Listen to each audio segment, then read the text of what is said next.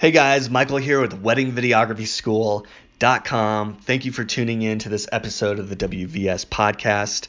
And if you know somebody uh, who might benefit from this podcast, go ahead and uh, text them and tell them to tune in. Uh, they can find this podcast on iTunes or wherever you might be listening to this podcast at. Um, yeah, really, really appreciate it. On today's show, I want to talk about a couple things. I'm actually on the road right now, uh, not in my car or anything, but at the uh, hotel that I'm staying at up here in Beaver Creek and Vail area. Um, so that's basically the mountains of Colorado for anybody who doesn't know. Um, and yeah, it's uh, it's beautiful, beautiful time of year up here. It's a little rainy right now, but uh, I think tomorrow it's going to be great for this wedding. And I'm just trying to chill out a little bit before the wedding. And uh, after I get off of, um, after I stop recording this, I will go chill and watch some TV, maybe have some uh, pizza and stuff like that. So uh, by the time you hear this, I should be back home.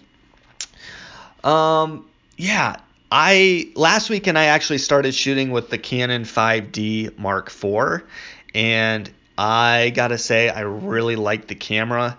Um, most of you know that I've been using the 5D Mark III for like a really long time, and which it, it was it's been a good camera overall, but the problem is you know as most people know, especially if you shoot in slow motion like I do, uh, you can only shoot in 60 frames per second at 720p resolution. So that is no bueno. But I've gotten I've gotten by until uh, basically until this last weekend when I finally got the Mark IV, and uh, I can do um, 1080p at 60 frames per second with this camera. So uh, that is what I'm doing.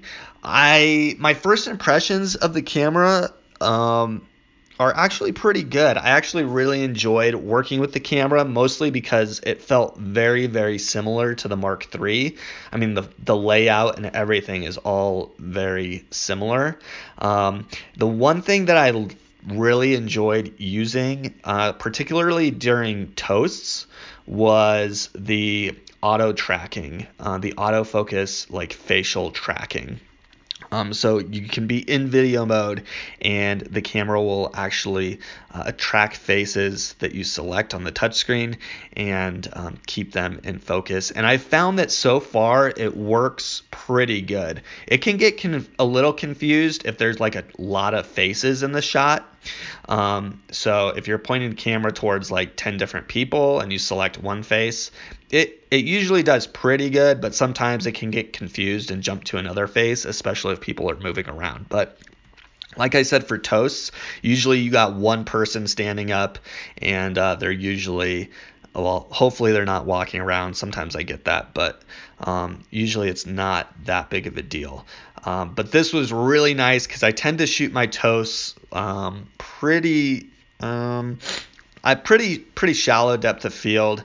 Um, and so this was actually really really awesome to have so i def- definitely like that feature the other thing i noticed is this camera is uh, has a great image. I started recording at 1080p, 60 frames per second at using the uh, ALL-I compression, and I've pretty much decided to abandon IPB shooting unless I'm just shooting that I don't something that I don't really care about. But when it comes to weddings, I'm gonna go ahead and use the ALL-I compression. Now, this does take up quite a bit more space. Um, I think it's like almost twice to maybe it's honestly like I shot this wedding and I ended up with 300 gigabytes and that included some aerial footage that I shot in 4K. Um, but typically I probably end up with like 70, maybe 80 gigabytes using IPB. Um, however, um, you know, I also keep in mind I used to shoot 720p at 60 frames per second. So now I have a bigger image at 60 frames per second. So it's going to take up a little more space. But all in all, like I have to say the image quality is fantastic. The colors uh, of the Canon are great. I definitely prefer them over the colors from like the Sony's or uh, the, the Panasonics, like the GH5. Um, not saying those are bad cameras. Like I've seen incredible stuff done with those cameras too. So I'm not ragging on those cameras. But for me, like right out of the camera, right out of the Canon, I'm getting um, footage that looks very very similar to how I actually saw it with my own eyes. So um, that's one thing that I really love about the camera. The other thing that I noticed is when I got my footage into post, um, I was actually able to push push the the image quite a bit in terms of color grading. So when I went into Colorista and started messing around, the first thing I noticed is I could really like crank up the blacks, um, not crush them, but like really pull them up um, and make them super super light. So that was that was pretty nice. Um, yeah, that was that was really impressive actually uh, when I got that image into Premiere um, to see just how far I could push this image compared to what I was able to do with IPB and um, um, you know especially not having to upscale from 720p to a, a 1080p timeline.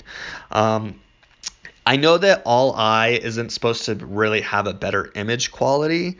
I, I think it has something to do, from what I can tell it has something to do with how it records um, frames or something. Like it, it's not like the you don't have like two frames that are dependent on each other. Each each frame is its own picture. Um, but the thing is, like I kind of feel like the ALL-I image is a better image, and I don't know this the science behind it or all the technical stuff, so maybe I'm wrong. But honestly, I was able to push this image way more, way more than I ever have been able to push any IPB uh, footage that I've shot. So, um, you know, I really do think uh, I've found my new uh, favorite setup. And uh, yeah, so I'm going to walk you kind of through how I shot this last weekend and why I think I'm going to keep doing this uh, particular setup for uh, the foreseeable future. Um, I I have four cameras. One is just kind of a backup Mark II, but um, 5D Mark II um, that I'm not really using, and then I have two Mark IIIs and this new Mark The Mark IV is obviously my A camera, so that's the camera that I use most of the day. Um, and let's see, I'm going to show you the picture style. Well, I'll tell you about it since this is a podcast. You can't really see it. But the way I set up my picture pro st- picture profile on this camera was I went to the neutral setting um, and then you hit info or whatever. It doesn't really matter. You guys can figure that part out. Um, and then I turn the sharpness all the way down to zero. I turn the contrast all the way down to zero, and I turn my saturation down two notches. Um, that is what I've heard is called Prolost. That's what some like YouTuber people are calling it. Is called Prolost. I don't know if that's true, but I saw one video where a guy called it that. Um, so yeah, that's those are the settings that I'm using. Um, that's actually I remember this. I don't know if Philip Bloom would call it Prolost or what he would call it, but back when Philip Bloom was shooting with some Canon cameras, he was calling this. Um, well, those were just his settings. I don't know if he called it Prolost, but that's when I I guess I'm gonna start calling it that. Um, and I shoot at 1080p ALL-I 60 frames per second on my A camera. For my two Mark III B cameras, I do 1080p at 30 frames per second with this Prolost picture profile.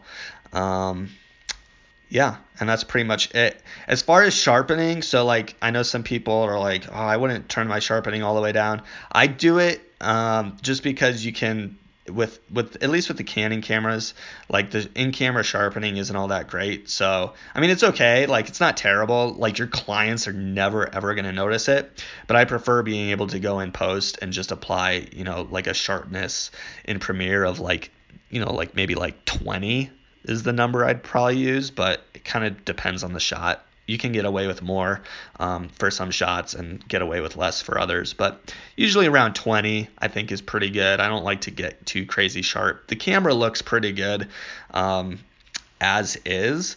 So, like I said, most of your clients aren't even going to notice that sort of thing. But um, so yeah, the the image was sharp. Everything about this camera, I'm I'm really enjoying. Um, so yeah, that's my setup. So, like I said, I'm on the road uh, this weekend. So, this is going to be kind of a short podcast. And I actually have two weddings coming up next weekend. They're going to be back to back. So, uh, I'm going to be a little busy over the next couple weeks. But I've gotten some interesting questions in my email inbox and just wanted to answer those um, for you. So, uh, the first question comes from Audrey, and she asked me um, well, here, I'll just read it to you. She says, Hey, Michael, I got a quick question for you. Do you provide your clients with the raw footage from their wedding? If so, how do you deliver it? I've been putting the footage on a flash drive for the, my clients. Um, they pay extra for all the footage, but the footage takes up tons of space, and I have to buy huge flash drives. Is there a way to compress the .mov files so they aren't so huge? What do you do? Um, that's a great question, Audrey. You know, I I do provide raw footage to my clients, um, but I use Vimeo Pro to deliver all my all my videos, right? So if you have a Vimeo Pro account, you can create things. Um, they call them portfolios. You can create these portfolios for each client. And a portfolio is basically like it's basically like its own little URL kind of website. Anyway, that's what I do. And I upload each video that I deliver, including all the raw footage, uh, to that portfolio site. So I upload a highlight video, I upload uh, the ceremony edit um, as a separate video, and I upload the raw footage as a separate video. So I actually organize all my footage on a timeline and I put it in chronological order and then I actually export it like I would the highlight video. Now, the the footage ends up like here. I actually went ahead and pulled up my last uh, raw footage timeline that I gave to a client, and it ended up being like just over two hours in length. So I don't use the exact same settings that I would for like a highlight video where I kind of want to retain a little more quality and whatever. Um, this is still going to be super high quality. Like your clients are going to have no idea that you compress the footage and they're most like 99% of them aren't going to care. Every once in a while I get somebody who knows a little bit about video or whatever and then they ask me to put everything on a hard drive, but that's pretty rare. Um, and I'm happy to do it. It actually makes my life a little bit easier um, to do that because then I don't have to like export all this stuff. But um, I'm going to go ahead and walk you through these export settings for my raw footage timeline. So I'm looking at the timeline right now, and after I have everything in chronological order and it's ready to export, um, and this is in Premiere, by the way, so if you're using Final Cut or something, you can do something similar, but I don't know the exact procedure. But for all you Premiere users out there, this will be helpful. I just go to Format, I go to H.264. Um, well, first I hit Export Media, obviously, File, Export Media. Uh, then I go to H.264 under Format, um, and then down where it says export video, export audio, make sure both of those are checked. And right above that, you can put your output name. Um, and then down where it says um, basic video settings, you'll see a button that says match source. I hit that button and then um, it pretty much what that does is it basically like takes the settings in the timeline and applies them to the final output. Um, it's not super important. It's probably already selected for you, but uh, just in case it's not, go ahead and select that. Then I click uh, render at maximum depth and then I scroll down to where the bitrate settings are, and I use the variable bitrate to pass. Um, and I set my target bitrate at around like six or seven. Um, and for like a two hour video, that's going to put me at like six or seven gigabytes worth of uh, like as a final file. And that used to be huge, but I feel like now that we're moving towards um, faster internet speeds and better download speeds, and people are starting to maybe gravitate towards watching 4K on Netflix and stuff. Having like six gigabyte files for like two hours of video isn't really that insane anymore. So um, you can, if if you want to um, use the uh, um, here, let me pull it up here. Sometimes I'll go to format H.264 and then Um, it's not popping up. Usually it pops up. I must have switched something, but you can you can set it to basically be like a high high bit rate if you want preset. Um, I usually just do like a medium bit rate or something like that. But again, I just changed that target bit rate down under uh, bit rate settings. I usually set it around six or seven, and then maximum bit rate around 14. Um, and then I scroll down. There's nothing else. It's not a VR video, so don't select that. And then the last thing I do is I click uh, use maximum render quality. Um, and then down below that, you can see near the very bottom of the window, it says estimated file size. It'll dis- display it in megabytes. Um, and right now I have one at 7053. So that's just over 7 gigabytes. Uh, then you hit export. And that's that's how I do it, and I can actually upload that um, just as I just like I would any other video, and my clients are able to to download it as well. Um, so that's how I deliver my raw footage. I do not like hard drives or USB drives really because I like to listen like once my videos are done i like to get them online like immediately because honestly you never know when you're going to have a hard drive crash or whatever obviously i back up all my stuff but um, just knowing that it's living online uh, just makes me feel way better. So I personally don't deliver on flash drives or DVDs or hard drives or anything like that unless I have a very specific request. But I don't even think I ha- all last year I did like 36 weddings and I don't think I had one request for a USB drive. So it's been working out really well for me. This other question uh, Audrey asked, it was kind of like a PS at the bottom of her email, and I actually thought it was an interesting question because I don't think anybody's asked me this yet. Uh, but she says, just out of curiosity, does the Wedding Videography School podcast generate an income for you? If not, why do you do it? Just for fun?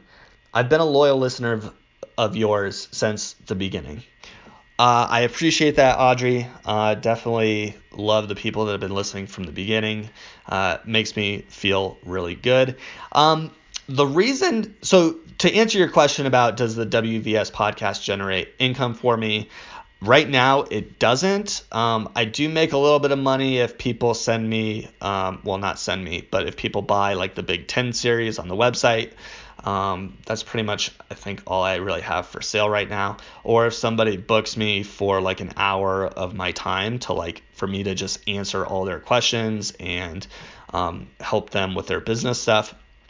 Um, I do make a little bit of money from that, but not really enough to justify doing the podcast.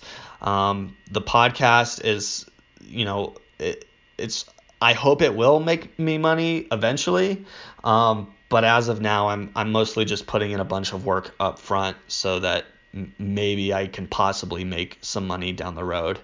Um, you know, podcasting is a pretty new overall in terms of like media. It's a pretty new medium. I know it's been around for like 10 years, but um, you know, when you think about how long TV has been around, 10 years is, is pretty new. Or when you think about how long radio has been around, it's it's all pretty new. So, um, you know, Apple just came out with podcast analytics, so you can kind of start to get an idea of like how many people are listening to your podcast through iTunes, but you know, you can't really see how many people are listening you know, through like another app like Stitcher or any of the other like 50 podcast players out there. So I, I honestly don't know exactly how many people listen to this show.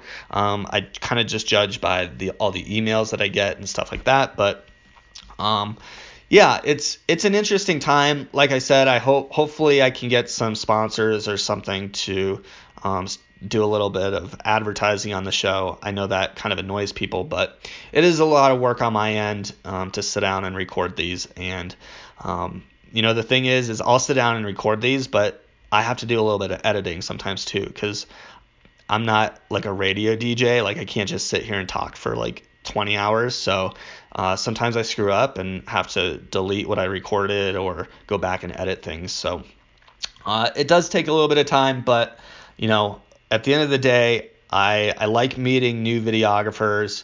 Um, I've had really interesting conversations with um, videographers from all over. I've talked to people in other countries.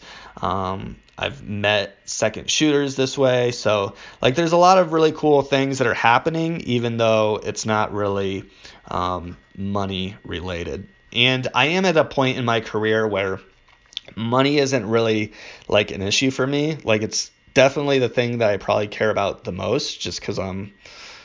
I'm like super into money. but uh, at the end of the day, like, you know, when I first started my wedding videography business, I'll put it to you this way. When I first started, like I didn't know I was going to make a ton of money. I just knew that if I could book, you know, 15 weddings a year, I could probably make like $50,000 a year. And you know, I told my my she was my girlfriend at the time, but I told my wife. I remember exactly where I was when I said this to her. We were we we were at this restaurant in Denver. My wife had just moved up there um, for a job, and I was still living in Colorado Springs working at the TV station that I was working at. And I was driving up there every weekend to visit my girlfriend and stay in this apartment that she rented up there. Um, and then I was like living with a friend down in Colorado Springs, which is about an hour. It was basically an hour door to door. And so every weekend I was driving for an hour just to go up there for like, you know, two nights and then drive back on Monday morning for work. And it, it was it's kind of starting to suck and I was like, you know, I don't think I can do this job forever. Like you're up here, I want to be with you and you know, I don't want to just see you on the weekends. You know, things were getting pretty serious between us and so I actually decided to move up there, but part of the part of my thinking was if I can shoot 15 weddings a year and I remember telling her this, I could quit my job. And she's like, Really? And I was like, Yeah, because look, you know, let's say, you know, I, I did all the math on like a napkin for her. And I was like, See, if I did 15, I could make like $50,000 a year. And I think that was like about the same that she was making. And she had gotten a big raise or whatever. Which in TV, like if you make $50,000 working in TV news, like you're doing better than most people. So, I was like I I've said this in other podcasts. I was only making like thirty five thousand dollars a year um, at my other job. So um, yeah, I was like, man, I could just do fifteen weddings and make fifty thousand dollars. And I thought that would be incredible. I, I like I was like, oh, that'll be life changing. Um, and it was because it allowed me to move to Denver and it allowed me you know, to continue my relationship with my now wife and all this stuff.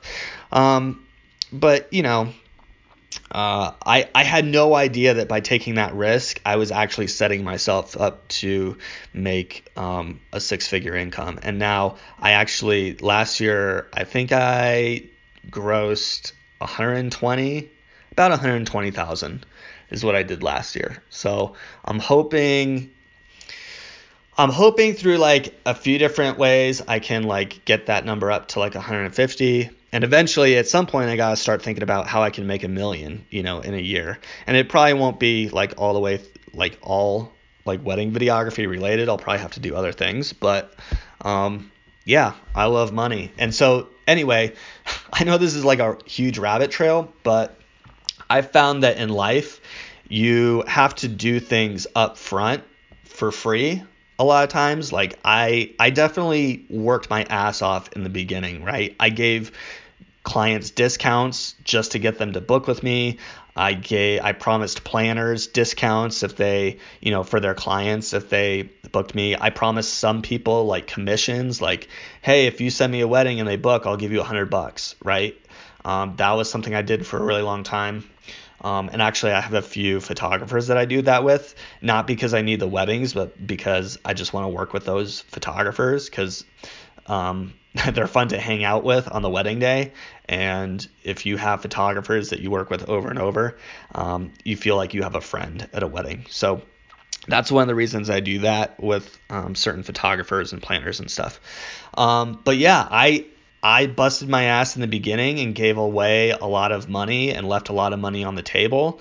And it really, really helped me out later on. So I hope that this podcast will turn into some sort of really awesome money generating machine, but you know, I I don't know. I've committed that I'm going to do at least 100 episodes of the podcast and then make a decision after that um, as to whether I want to keep going. So um, you can look forward to like 70 more podcasts or so because uh, that's that's my commitment. Um, but yeah, well we'll see how it goes. I got another question from um, where is it? I'm scrolling through my emails here. Sorry about that. Oh, here we go. I got another question from Shane, and Shane says, um, he says, Michael, I'm working on a contract, but I have a lot of questions about what should be in the contract. So I'm trying to make it very simple. Is that a good idea? As far as a deposit goes for booking, I'm assuming I do that before the contract? Question mark. Also, I've only talked to this person on the phone. Should I ask them to send me a check for the deposit? What's the process you go through as far as deposits and contracts are concerned? All right, Shane. So that's that's a valid question, man. Um, as far as contracts go, here's what I would advise to you. I'm gonna pull up my weddingvideographyschool.com website so if you go to weddingvideographyschool.com, um, you can see there's like some free resources and stuff there. But if you go to weddingvideographyschool.com slash contract, it should take you right to a Dropbox um, where you can download a sample contract. Now, this is a contract that I started out with and had my attorney um, go through and actually rewrite portions of. Um, but I'm actually going to walk you through it right now. Um, so we're up at the top, you'll see client names, client address, client email, client phone, event venue location, and event date. I actually have the clients write that in. Um, that way, if it's wrong, it's on them, not on me. and uh, I'll go through the very first paragraph so that you understand what you're supposed to put in the blank spaces. Um, it says this agreement is made effective for all purposes in all respects as of, um, and then you put in the, the date in that blank space. By and between, and then you put in either your name uh, or your company's name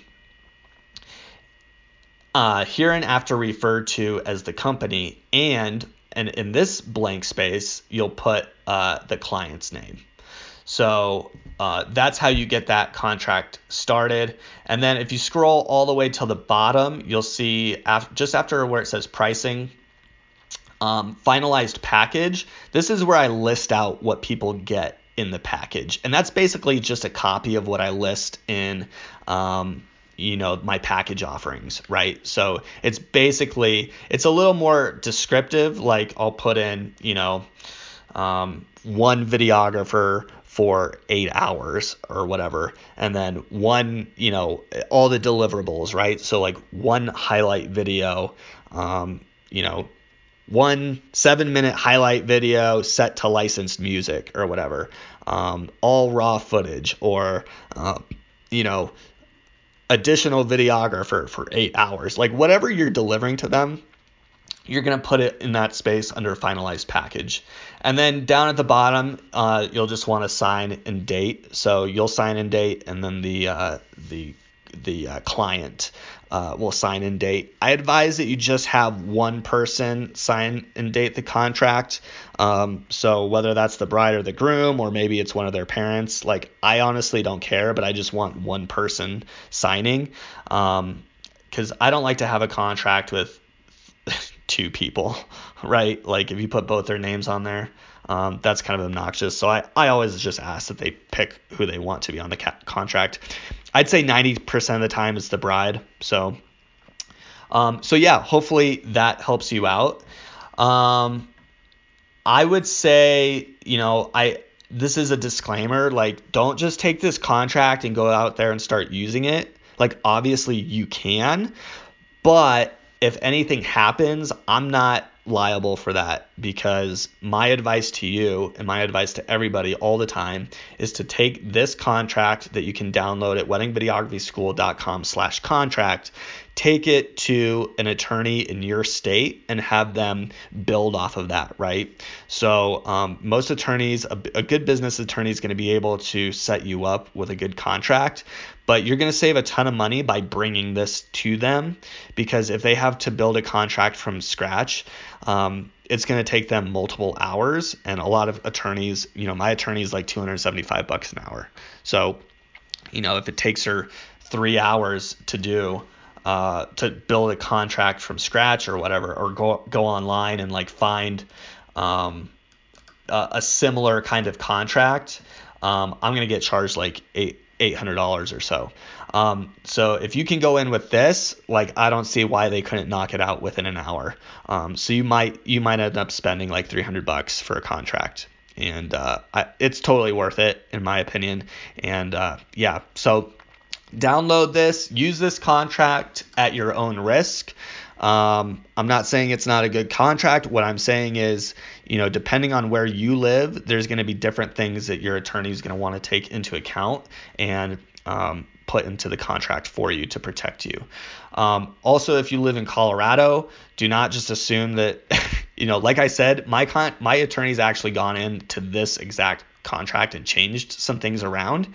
Um, so you know, and the reason why I'm not putting my full blown contract online for you guys isn't because it's secretive or because I'm selfish and I don't want to share stuff. I'm obviously I do this podcast for free. I'm happy to like answer pretty much any question that I can. Um, but the reason that I don't do it is because I don't ever want to give anybody the impression that they shouldn't have an attorney check it out. So if I were to come on and be like, here's the exact contract I use, um, it it, I feel like a lot of people would just try to, especially anybody that lives in Colorado, would probably just try to like go out and use that contract without seeing an attorney. And then um, I, I just don't think that's a good way for you guys to go about it. Definitely spend 300 bucks on a contract. I know when you're first starting, that's like a ton of money. Like I get it. It feels like it just feels lame, but it's totally worth it. And I sleep so much better knowing that I have all the insurance I need. I have all the you know the the right contract. I have everything reviewed by my attorney so that I know that I'm not doing anything stupid. So um, absolutely, absolutely get an attorney and pay them the 300 bucks they want to go through and make this a state specific contract for you. Um, yeah, that's that's my advice there. So to answer the rest of the rest of your question, Shane, um, you know what I do is actually I'll just tell you about a client that I'm in the process of booking right now. I wait for the email from the client that says that they want to proceed in booking me. Usually they'll send me an email that says, "Hey, we love your videos and we've talked about it and we've decided we'd like to move forward with booking you." Right. So at that point, um, I put together the deposit invoice um, and the contract, right? So I already have the contract like loaded up into 17 Hats, which is like the soft the app that I use, my client management app. Um, but basically, I mean, you just have your contract that can be, you know, uh, however you have your contract, you can just have that ready to go, and then just update um, the price. Um, down where it says finalized package in that contract, by the way, I also put the total price uh, just right next to where it says final pa- uh, finalized package. Um, I'll just write out the price right there. So change that to suit the new couple that you're booking. And if anything in the list, like if anything, you know, as far as the deliverables go under that finalized package, if anything, any of that stuff has changed, then you'll want to uh, I can't talk. I don't know what's going on. You'll want to uh, that change that stuff for them. Um, but yeah, I just put a, a deposit invoice. Um, the deposit invoice. Okay, sorry, I had to pause in order to uh, pull up this uh, invoice here. I'm actually like looking at this stuff so I can walk you through it. Um, my invoice has my letterhead at the top Um, so just like my business name and logo. Um, it says, you know, from Films About Love, and then it's invoice to. In this case, my client is Mary. Um, insert her last name there. Um, and it has the invoice number, the date issued, and then the due date. Now, on my invoice, I can actually set it up so people can make multiple payments. Um, but you can have two different due dates on there if you want. Uh, my due date is for the the actual like the week before the wedding. Um, uh, but that's just for like the whole the whole invoice amount needs to be paid by then. I actually make my clients do a 50% retainer, um, and so I'll, I'll list the you know the item that they're getting, which is wedding videography. In this case, um, this person asked for my seven minute film package, um, and that it'll list the price there. And then underneath that, I'll have a I have a line that says payment due by, in this case, it's June 8th, 2018, and then another line that says payment due uh, July 20th, 2019, which is a week before their wedding.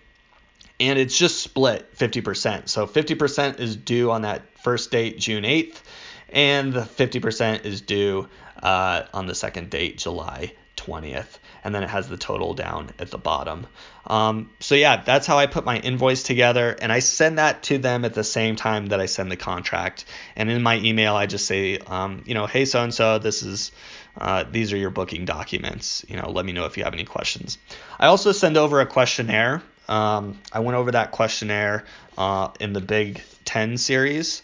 Um, and actually provided a link to that as well through that series. But um, that that questionnaire typically I don't make that due until um, you know about a, a month out from the wedding, and uh, it just has a bunch of questions on there like logistics, like you know where's the venue? And um, you know like what day is the wedding, like very basic information like that. Um, but, but, then it goes on to ask other questions, you know like what kind of music do my clients like, um, what kind of uh, um, you know, what do you like about wedding videos that you've seen? You know, what are some things you'd like me to focus on in your video? That kind of stuff, just to help me get a sense of like what they're looking for, um, and and how I can better make a better video for them that they're actually gonna like. Um, so yeah, that's that's how I do my bookings. All right, guys, that'll do it for this episode. Like I said, I'm on the road and uh, got got a busy week coming up, so I'm gonna I'm gonna tune out for now and uh, try to get some sleep. But uh, really appreciate you guys listening. As always, if you have questions, send them to me at Michael at Wedding Videography School. Com. Don't forget to rate and review the podcast. Check out weddingvideographyschool.com for resources and series. Um, support uh, Wedding Videography School uh, with your purchases. If you're buying equipment, go to um, go go to the kit page at Wedding Videography School, the gear list, and uh, if you wouldn't mind clicking through there to make your Amazon purchases, that would be very beneficial to uh, me and the podcast. So, really appreciate you guys. And uh, until next time, peace.